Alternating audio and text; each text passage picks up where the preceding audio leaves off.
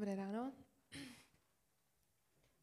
Já jenom na úvod bych řekla, že eh, dnešní kázání eh, by mělo být trošku je o tom, jak se Bůh projevuje, když je nám zlé nebo prostě špatně, nebo, nebo se necítíme úplně nejlíp v životě.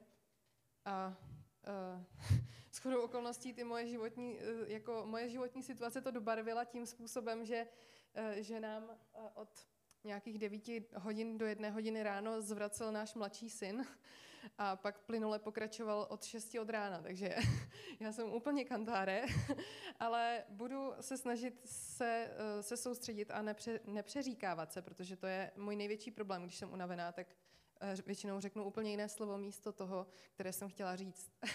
tak to je jenom na info. Já tím odbourávám i svoji trému tím, že vám to říkám, protože um, jako není to úplně příjemná situace pro mě.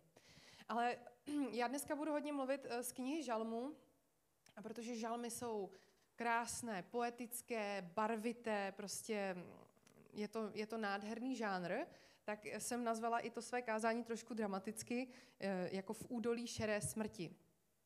A já jsem si všimla, že poslední dobou se po zborech hodně káže v naší církvi, aspoň co sleduju, o těžkých časech, o utrpení, o nějaké trpělivosti nebo zvládání těžkých situací. A um, jako není divu, že? Protože máme za sebou nějaký rok a půl vlastně toho covidu, eh, takové jako situace, která se nedala kontrolovat. Měli jsme prostě možná i nějaké jako duchovní otázky kolem toho. A eh, bylo to nepříjemné období a tak já jsem eh, vlastně si z Žalmu 23 půjčila, půjčila ten výraz pro to kázání, jako, kde ten žalmista říká, že mus, jako, i když půjde roklí šeré smrti, nebo údolím šeré smrti, to je úplné totální smrti, tak um, se nemusí bát, protože Bůh je s ním. Um, já bych chtěla dneska mluvit o bolesti a o zármutku a o tom, co o nich říká Bible, protože uh, mně konkrétně je to téma hodně blízké.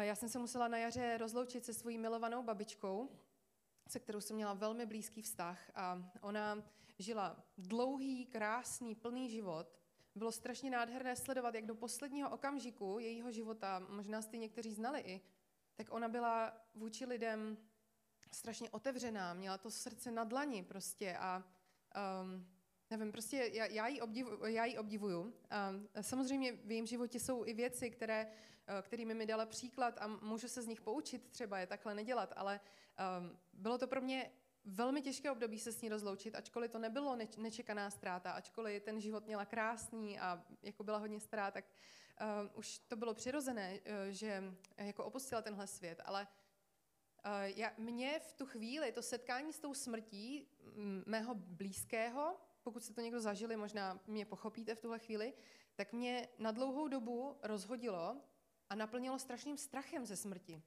Protože jsem si uvědomila, že my všichni jsme tady jenom na chvilku. a jako není to moc pozitivní téma, já uznávám, ale um, ono se to obrátí v průběhu.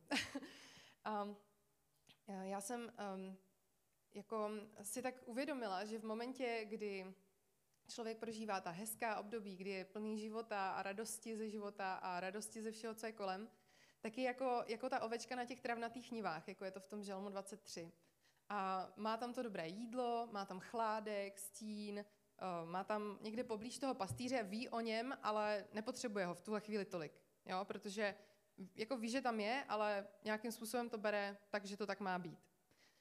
A pak ten pastýř se zvedne a vede ty ovečky někam jinam a musí projít tím údolím nebo tou roklí šeré smrti a tam si ta ovečka dává fest dobrý pozor, jestli tam má toho pastýře vedle sebe, protože se bojí, že? Protože si uvědomuje tu, tu blízkost té smrti nebo toho nebezpečí a potřebuje vědět, že ten, že ten pastýř, ten Bůh je tady vedle, vedle ní, protože když tam není, když ten člověk má pocit, že tam není, tak je to najednou velký problém a my jako lidi tohle strašně často děláme, že když procházíme těžkými obdobími, tak my hledáme tady toho Boha, protože my jsme věděli, že na těch travnatých nivách tam byl a bylo to dobré a vždycky ho děkujeme, pane Ježíši, za tuto krásu. Jo. Ale pak prostě jsme v, tom, v, v té rokli a najednou prostě kde si Bože? Prostě jak to, že jsme tady v takovém hrozném nebezpečí a v takové hnusné situaci, jak je to možný prostě? A proč? Proč se to děje? Samozřejmě, že člověk si klade tu otázku. A Ale ten pán Bůh tam je, on tam je pořád, on je prostě v klidu, on jde, tou, on, on jde před náma, a, ale my prostě jsme krátkozrací a v, už v tom šeru ho nevidíme a říkáme si, jdeme, kde je prostě a, a ještě nakonec si řekneme, to on nás sem zavedl. To on nás přivedl do té klešeré smrti a my teďka máme tyhle problémy, protože jsme šli za tím Bohem. A to je prostě přirozené člověku, je to velice, uh, velice lidské. A abychom, abychom se necítili tak špatně, tak i Ježíš vlastně v tomhle nám um, na kříži jako ukázal tu svou lidskou stránku, když on sám se ptal, bože můj, bože můj, proč jsi mě opustil? To nebylo proto, že Bůh by ho opustil, ale Ježíš v tu chvíli byl plně člověkem, plně Bohem a on prožíval absenci Boha. On prožíval, že Bůh tam s ním není, protože to utrpení jeho bylo tak obrovské. A to je lidské. A já jsem ráda, že to Ježíš řekl, protože můžu vědět, že, že jsem člověk, když, když v těžkých situacích se ptám potom, kde je Bůh. A já bych jenom na chvilku předtím, než, než se ponoříme do žalmu, tak bych uh, chtěla uh, jako stočit naši pozornost k tomu, uh, k dvěma knihám, které napsal jeden velice známý křesťanský spisovatel C.S. Lewis. On se zabýval problémem utrpení a bolesti v lidském životě a zabýval se tím v mnoha knihách, ať už prostě v nějakých příbězích, pohádkách, ale i prostě v jiných. A on napsal dvě krásné knihy. Jeden, jedna se jmenuje Problém bolesti a druhé, druhé, druhá se jmenuje Svědectví o zármutku. Problém bolesti napsal jako první a je to, je to taková krásná, velice logická práce, eh, je smysluplná, uspořádaná, prostě má to tam všecko a není, není úplně jako je, je to dobrá a přínosná kniha, jo? Nechci jí tímto schodit. Ale na druhou stranu, o několik let později, on napsal knihu Svědectví o zármutku, kde poskytuje bezprostřední pohled na bolest v životě, protože je to svědectví o zármutku je vlastně deník uh, několika týdnů po smrti jeho manželky. A když si přečtete ty knihy, tak ta první je taková akademická, prostě taková, řekla bych, s odstupem od toho problému. On se dívá na ten problém zvenčí. Jo? A e, to svědectví o zármutku, to je opravdu ta, ta, ta surová prostě bolest. A on i mm, jako váhal nad tím, jestli vůbec to má vydat, a tak nakonec to vydal, e, to svědectví o zármutku, pod pseudonymem, ale stalo se to, že spoustu jeho přátel za ním začalo chodit s touhle knížkou a nabízet mu ji, že on má teď to těžké období a tahle knížka by mu mohla pomoct. Tak on potom uh, už další vydání neslo její jméno C.S. Lewis, že jako se přiznal k tomu jako autor. A já si myslím, že je krásné, že tenhle jeden spisovatel nám poskytl vlastně ty dva pohledy na bolest. Že jeden je takový ten akademický s odstupem a ten druhý je z prostředku toho utrpení. Obě ty knihy jsou potom nápomocné k prožívání toho utrpení, protože to utrpení má jak teologickou, tak emocionální stránku. Jo? Jakákoliv bolest, jakýkoliv zármutek je zároveň teologickým i emocionálním problémem. Z teologické stránky je důležité to, jak vnímáme Boha, že jak uh, jsme si třeba, my jsme si třeba vědomi toho, že Duch Svatý je náš utěšitel. Je to napsáno v Bibli. Ale někdy je těžké tomu věřit navzdory tomu, co cítíme. Máme pocit, že ten pastýř vedle nás není. Máme ten silný pocit. A právě tam, kde vzniká konflikt mezi tím pocitem a tím, co říká Bible, my musíme učinit ten krok víry a přiklonit se k tomu, co říká Bible. A um, tady už se dostáváme k těm žalmům, protože já jsem kdysi poslouchala jeden podcast, uh, kde se hovořilo i o tom, jak se vypořádat s utrpením v životě. A v tom podcastu bylo několik svědectví různých rád a nějakých jako myšlenek, ale mě z toho utkvělo svědectví jednoho učitele, který v momentě, kdy mu diagnostikovali uh, rakovinu, nějakou vážnější formu, tak on kleknul na kolena se, i se svojí manželkou a společně začali chválit Boha. A já jsem si říkala v tu chvíli, když jsem to slyšela, že to je absolutně pro mě nepřirozené. Jako v tu chvíli přece se zhroutíte, je to strašná zpráva, je to prostě něco, co vám změní život na následující měsíce, možná léta, jo? Ale um, oni vlastně tady tu, tohletu, ten, mm, ten čin toho, že ten člověk si kleknul na kolena a začal chválit Boha za to všechno dobré, co v životě má, že Bůh ho dovedl až sem a tak dále, tak uh, oni v tom podcastu dali do kontextu s, s žalmy. A když se na žalmy podíváte, tak vlastně zjistíte, že v nich jde přesně o tohle, že tam žalmista prožívá utrpení. On volá k hospodinu o pomoc, ale taky ho chválí za to, jak je dobrý a s vírou prohlašuje, že mu Bůh přijde na pomoc. Oni jsou tam určité prvky v těch žalmech, eh, které se eh, napříč třeba tím jedním žalmem opakují několikrát, eh, kdy prostě ten žalmista uvede tu svoji nesnás, že jo, to, co se mu nepovedlo, nebo že ho obklíčili nepřátelé, nebo že, že se mu rozpadá tělo, nějak barvitě to tam popisuje. Potom následuje svědectví víry, kdy on s vírou říká, ano, hospodin mě vysvobodí. Pak většinou je ta prozba, hospodine vysvobodí mě, protože ta víra ne vždycky drží, že?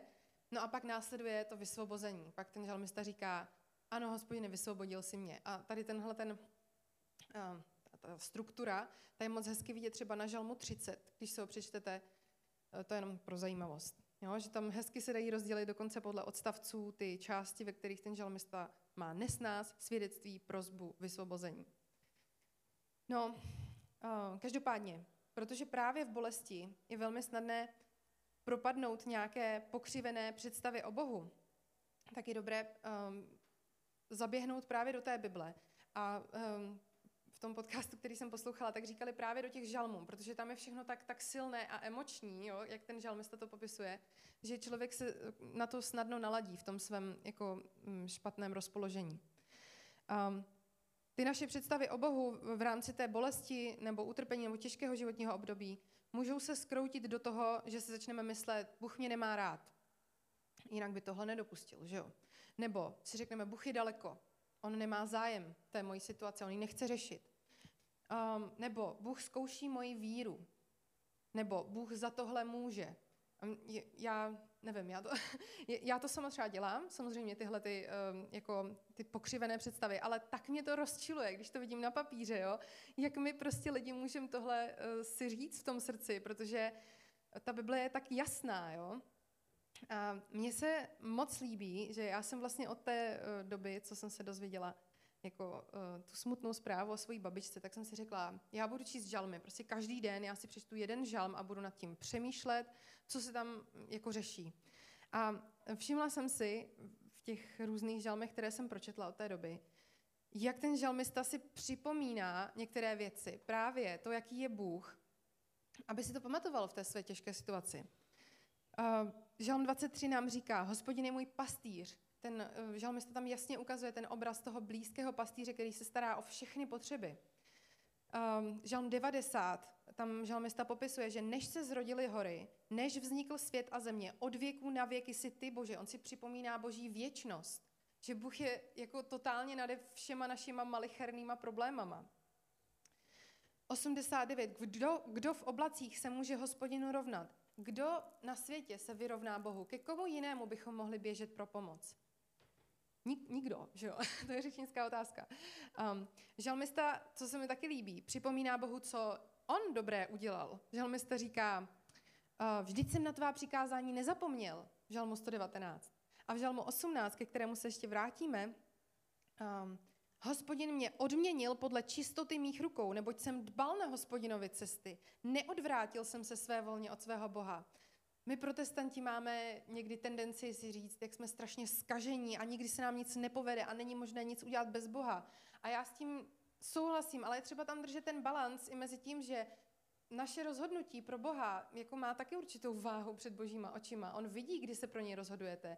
Vidí ty dobré věci, které jste udělali. A není vůbec špatné být k Bohu upřímný a říct mu v, tom, v té své modlitbě, Bože, já mám pocit, že jsem pro tebe dělal všechno. Já mám pocit, že jsem fakt udělal všechno a nechápu, proč bych měl být teďka nějak zkoušený nebo mít těžkou situaci. Žalmista si taky připomíná, že se má radovat, což je důležité. V žalmu 97 hospodin kraluje, zajásej země, raduj se ostrovu množství. Ostrovu množství, tak. On říká, tady je důvod pro to mít radost, protože hospodin kraluje. V žalmu 19 nebesa vypravují o boží slávě, obloha hovoří o díle jeho rukou. Všechno kolem nás, vlastně zvlášť teďka na jaře, to byla síla, prostě všechno křičelo, že pán Bůh je stvořitel. Um, žalmista směřuje svoji duši a svoje emoce to prožívání k dobrořečení. Ve Žalmu 103 říká, dobrořeč má duše hospodinu, celé mé nitro jeho svatému jménu. A žalmista vyzývá k Boha, k, eh, Boha k akci. Bože, nebuď sticha, nemlč, nezůstávej v klidu. To jsou moje oblíbené pasáže, protože člověk je jako napumpovaný, chce to vyřešit hned, že jo, tu situaci chce prostě, aby skončila ta špatná situace. Um, připomíná si, že hospodin slyší jeho modlitbu. 94 žalm. Neslyší snad ten, jenž učinil ucho? Nedívá se snad ten, jenž vytvořil oko? Žalm 91 říká, že hospodin mu odpoví. Um, až mě bude volat, odpovím mu. V soužení s ním budu, ubráním ho a obdařím ho slávou. A Eh, hospodin vleje do duše radost a útěchu, říká Žalm 94. Když mém nitru roste neklid, naplní mě útěcha tvá potěšením. Každý, kdo zažil v životě nějaké těžší období, tak může v žalmech nalézt kus toho, co si asi prožil. Může tam najít taky útěchu, protože žalmista si neprocházel malými nesnázemi. Jo? My nevíme mm, úplně, vš- kdo všechno ty žalmy napsal, ale z velké části se autorství připisuje Davidovi, králi Davidovi, a David, pokud znáte jeho příběh z, um, z královsk, ze Samuelových a královských knih, tak um, David prostě neměl lehký život. David měl neustále nějaké nebezpečí v životě. On neustále musel spolehat na Boha, že Bůh mu dá milost. Um, já bych chtěla teď uh, se zaměřit konkrétně na žalm 18, protože ten nádherně barvitě a obrazně a s takovým silným obrazem uh, ukazuje žalmistovo chápání Boha. Um, žalm 18. Mě k němu jako něco silně táhlo celé, celé jaro k tomuhle žalmu. Takže um, já přečtu jenom úsek od sedmého verše do asi 20. verše. soužení jsem vzýval hospodina, k svému bohu o pomoc jsem volal. Uslyšel můj hlas ze svého chrámu, mé volání proniklo až k jeho sluchu. Země se zachvěla, roztřásla se, hory v základech se hnuly. Chvíli se před jeho plameným hněvem. Z chřípí se mu valil dým, z úst zžírající oheň, planoucí řeřavé uhlí. Sklonil nebesa a sestupoval. Pod nohama černé mračno, na cheruba usedl a letěl a vznášel se na perutích větru. Temno učinil svou skrýší stánkem kolem sebe, temné vodstvo mračna prachu. Mračna se hnala před jeho jasem. Krupobytí a hořící uhlí. Hospodin na nebi zaburácel, nejvyšší vydal svůj hlas, krupobytí a hořící uhlí. Vyslal své šípy a rozehnal mračna, množstvím blesků je uvedl v zmatek. Tu se objevila koryta vod, základy světa se obnažily, když si hospodine zaútočil, když si zadul svým hněvivým dechem. Je to dost poetická pasáž, já nepopírám, hlavně to krupobytí a hořící uhlí, tam jsou prostě velmi pěkné obrazy. Ale všimněte si, proč se to děje? Proč je krupobytí, hořící uhlí? Proč se posouvá země? Proč jsou tam mračná blesky, eh, prach, koryta vod a základy, základy světa se obnažily? Proč? Protože ho zavolal, hospodina zavolal jeho milovaný ten žalmista zavolal na Boha a Bůh pohnul celým světem, aby se dostal k tomu člověku a aby mu pomohl v jeho situaci. A já nevím, jak vy, ale já si myslím, že to je víc než akurátní představa o Bohu, víc než přesná, protože žalmista tady popisuje, že se, že se to děje v procesu, že se děje nějaký, v momentě, kdy on říká, v soužení jsem vzýval hospodina, tak mimochodem tady, jo, ke svému Bohu o pomoc jsem volal. Ale pak následuje r, prostě uslyšel můj hlas, země se zachvěla, schřípí se mu valil dým. A moje oblíbená pasáž, sklonil nebesa a sestupoval, na cheruba usedl a letěl. To je brutální. Jenom proto, že já mám problém, tak pán Bůh skloní nebesa, nasedne na cheruba, nevím, jak si tohle představit, jako po lidsku, ale je to vtipná představa a zároveň taková útěšná, že ten pán Bůh kvůli mému problému je na cestě. A to je eh, dost důležitý, důležit, důležitá informace pro někoho, kdo prožívá těžk, těžkou situaci, těžk, eh, nebo bolest, nebo utrpení, nebo ztrátu, nebo zármutek, protože My se někdy modlíme a máme touhu, aby Bůh přišel do tří vteřin. Já miluju tyhle modlitby, které jsou zodpovězené do tří vteřin a pán Bůh to umí a, a dělá to a dělá to dobře, ale někdy ta modlitba vyžaduje čas. A za, začneme se modlit a v tu chvíli, kdy se začneme modlit, kdy poprosíme Boha o pomoc, tak On začíná sestupovat. On začíná sklánět ta nebesa. On rozhrnuje tu situaci naši, on si dělá místo, aby v ní mohl pracovat. Ale my tomu musíme dát čas a někdy musíme počkat um, a věřit, že on je na cestě. Musíme čekat na toho hospodina, což je taky motiv, který se v žalmech často vrací. Čekej na Boha, protože on je na cestě. Um, možná někdy i v té bolesti, um, než ten Bůh k nám dorazí, tak my musíme změnit pohled na něj. My musíme si uvědomit, že on je na cestě. Musíme si uvědomit, jaký on je. Že on nás miluje, že mu záleží na naší situaci, že to není vzdálený, odcizený Bůh, ale že on je v tom s náma. Možná v průběhu toho utrpení budeme muset pozměnit svoje chápání naší situace, protože někdy jsme v situaci, kterou jsme si trošku způsobili sami. Jo? Neříkám, že to je zrovna ztráta blízkého, ale někdy to utrpení je i naším dílem, uh, vinou naší. No. Um, tak my musíme si to trošku uvědomit a poučit se z toho. A právě na to nám i Bůh dává čas v tom. Ale vždycky si můžeme být jistí, že v momentě, kdy se začínáme modlit je na cestě, On přijde a vysvobodí nás z té situace. Eh, je to, to je prostě černý na bílým. um, proto Jakkoliv ty naše současné problémy nás můžou pohltit a zdá se, že z nich není východisko, tak my máme naději. K naději vás systematicky Bible vede. Ať čtete jakoukoliv knihu, tak vždycky dorazíte k tomu tématu naděje. A um, já jsem za to hrozně ráda, protože um, tak ty jsem ztratila nic. Um, víme, jaký hospodin je a že v něm je záchrana a že můžeme k němu utíkat a pomoct. Tak. Um, někdy se to nezdá lidem kolem nás. Já jsem třeba jednou um, s kamarádkou mluvila o Bohu a ona mi říkala, že Boha nepotřebuje, protože v životě nepotřebuje nějakou berličku. Takový standardní argument lidí, kteří se s váma nechtějí o tom bavit. Ale víte co? Já si myslím, že život tady na zemi je fest těžký. Dokud je člověk s maminkou, s tatínkem a má tak nějak jako uh, ten, tu ochranu jejich, tak si ani neuvědomuje, a já mluvím ze vlastní zkušenosti, co všechno ho v životě může potkat, co všechno ho čeká a kde může narazit. Ať už na základě svých nedostatečných kompetencí, schopností nebo, nebo právě neznalosti božího charakteru, ale i na základě toho, že prostě život je plný smrti, je plný bolesti, je plný věcí, které nechápeme a nepochopíme. A já nevím, jak vy, ale já radši budu utíkat k Bohu a mít v něm naději na věčný život, naději na uzdravení, naději na radost a, um, a to v plnosti, než abych volila berličky tohoto světa, kterých je celá škála, že? Může to být, já jako nechci teď nějak jako nic vyčlenovat nebo uh, jako očernit, ale může to být třeba přehnané pití alkoholu, může to být sledování obsesivní života celebrit nebo fixace na lidi kolem sebe. Může to být pověrčivost nebo důvěra v kartářky a čarodějky. Takových lidí určitě znáte spoustu.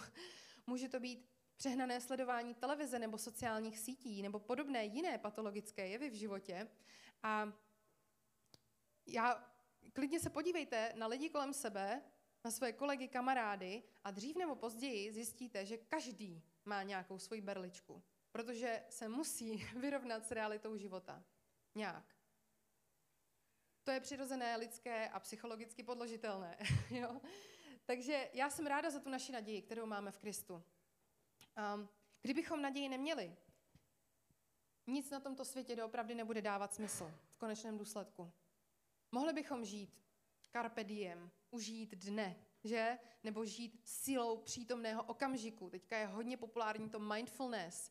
A do, ačkoliv si myslím, že do určité míry je to dobré jako dobrý přístup, tak s, jako všechno v životě se to dá přehnat. Ale k čemu by to bylo, kdyby jsme žili náš život jenom pro, pro tu realitu tady? um, k čemu by bylo žít dobrý život? Um, my věříme v Krista a jsme křesťané, nejenom proto, že křesťanství je perfektně logickým a nejetičtějším náboženstvím. Je to proto, že právě ten přesah našeho života do věčnosti, ten náš vztah s Kristem, dávají životu smysl. Ne každý myšlenkový systém nebo náboženství nabízí takovou naději, jakou nabízí křesťanství. Když se podíváme třeba buddhismus, buddhismus ten směřuje ke stavu nevědomí. Ten se chce zbavit veškerý, veškeré touhy a vědomí v tomto světě, protože um, se chce od toho oprostit. Hinduismus ten chce rozplynout. Člověk, který je poctivý hinduista, tak se chce rozplynout, chce být osvobozen od cyklu reinkarnace. Islám, ten doufá v materiální a duchovní naplnění na konci věku, takže oni mají nějakou naději do budoucna někdy, ale um, někdy možná spíš. Ty primitivní náboženství, nebo kmenová náboženství, ty, tím jde o soulad s přírodou, zase jako nějaké tady a teď, které se pak rozplyne do nějakého tam a tehdy. A když se podíváme i na ideologie, třeba agnosticismus, který je v Čechách velmi, velmi rozšířený, to je takový ten názor, že Bůh tam asi možná někde je, ten je příliš líný na to, ten agnosticismus, ne ten Bůh, uh, aby zodpověděl zásadní otázky životní. Agnosticismus vám neodpoví na to, co bude po smrti, protože tam je nějaký, aha, možná něco bude. Um, a ateismus, ten je v tom ze všech na tom nejhůř, protože ten nenabízí vůbec nic. Po smrti podle ateismu není vůbec nic. Je tam prázdno, nějaké nebytí. Ateismus není schopen vysvětlit zásadní věci, jako vznik vesmíru nebo existenci umění. Oni všechno považují za věc náhody, takže komplexnější věci ateismus nevysvětlí. Ten nabízí právě jenom to, co je nyní. A to je v období utrpení, v období bolesti a nějakého trápení, to je prostě málo. Ten ateismus nenabízí řešení otázky bolesti nebo problému bolesti. Takže my jako křesťané máme mnohem víc. My máme Kristovo učení, které nás vede k lásce k bližním, ale nejenom k bližním. Ta láska se nezastavuje ani před nepřítelem. Kristus nás učí, aby jsme milovali i svoje nepřátele. Tak velká je láska, kterou máme žít. My máme Ježíšovu oběť, ve které byla prolitá jeho nevinná krev, aby z nás mohl být smyt hřích. On skrze svoji smrt naše hříchy pohřbil a skrze vzkříšení nám dal naději na věčný život. I my teda můžeme vyhlížet vzkříšení a můžeme si být jistí, že se po smrti setkáme s pánem a sedneme si spolu s ním i se svými milovanými k radostné hostině v nebesích. To je něco, co nám Bible slibuje. A proto vkládáme naději v Krista a jen skrze Ježíše Krista máme k té naději přístup. Um, závěrem bych řekla, nebo zopakovala, jenom to, co jsem říkala už na začátku. Bůh je s námi uprostřed našich utrpení. Může být, že jeho funkce je někdy um, jako jako toho, kdo nás vede. On je, může být jako zubař, který odstraňuje nějaký kas z našeho srdce, nebo chirurg, který opravuje to srdce, aby dobře fungovalo. A možná neodstraní tu bolest hned a neodstraní úplně, ale bude s námi uprostřed našeho trápení, bude s námi komunikovat a pomůže nám, aby nás ta bolest učinila takové, jaké máme, jakými máme být. Um, naším úkolem v těžkých obdobích po vzoru žalmisty je se držet pána a připomínat si, jaký je hospodin, kým je pro nás, co pro nás už udělal, co pro nás udělá, co pro nás, eh, že je na cestě, jaký, kým pro nás je a že je na cestě. A musíme se pevně držet naděje, kterou máme a kterou písmo dosvědčuje. Abychom mohli potom ve víře, stejně jako apoštol Pavel, eh, říct i v tom nejtěžším období, Pán mě vysvobodí ze všeho zlého a zachová pro své nebeské království. Jemu patří sláva na věky věků. Amen. Já bych se na, na, na závěr pomodlila, protože nevím, uh, jakým způsobem mohla tahle zvěst mluvit do vašich životů, jestli máte nějaké těžké období, ale já bych, já bych se chtěla modlit uh, za to, aby jste silně pocítili um, a abyste silně na vlastní kůži zažili, že hospodin vás slyší a že je na cestě, ať už jste v jakémkoliv období.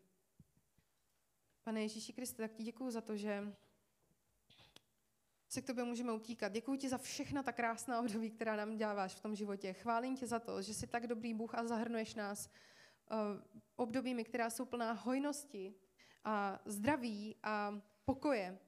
Děkuji ti za ty, za ty časy a děkuji ti, pane Ježíši, i za to, že v, v té roklišeré smrti, když procházíme tím těžkým obdobím, takže jsi s námi jako ten pastýř, že nás doprovázíš a že nás nikdy neopouštíš. Ale co je ještě nejlepší, že když k tobě voláme v tom hrozném čase, že ty nás slyšíš a že ty jsi na cestě, že ty se vydáváš, že ty rozhrnuješ celý svět, všechno, děláš si prostor, aby si mohl nám přijít na pomoc. A já ti tak děkuji za to, pane Ježíši, že můžeme mít tohle, tenhle obraz z těch žalmů, že můžeme k tobě se utíkat, že můžeme k tobě volat a vědět, že ty přijdeš, pane. Dávám ti do rukou, pane, každého jednoho z nás, který je tady, ať už jsou zde lidé v jakémkoliv životním období, ať už jsou na těch travnatých nivách, anebo jsou v údolí šedé smrti. Já tě prosím o naději a o pokoj do jejich srdcí. Amen.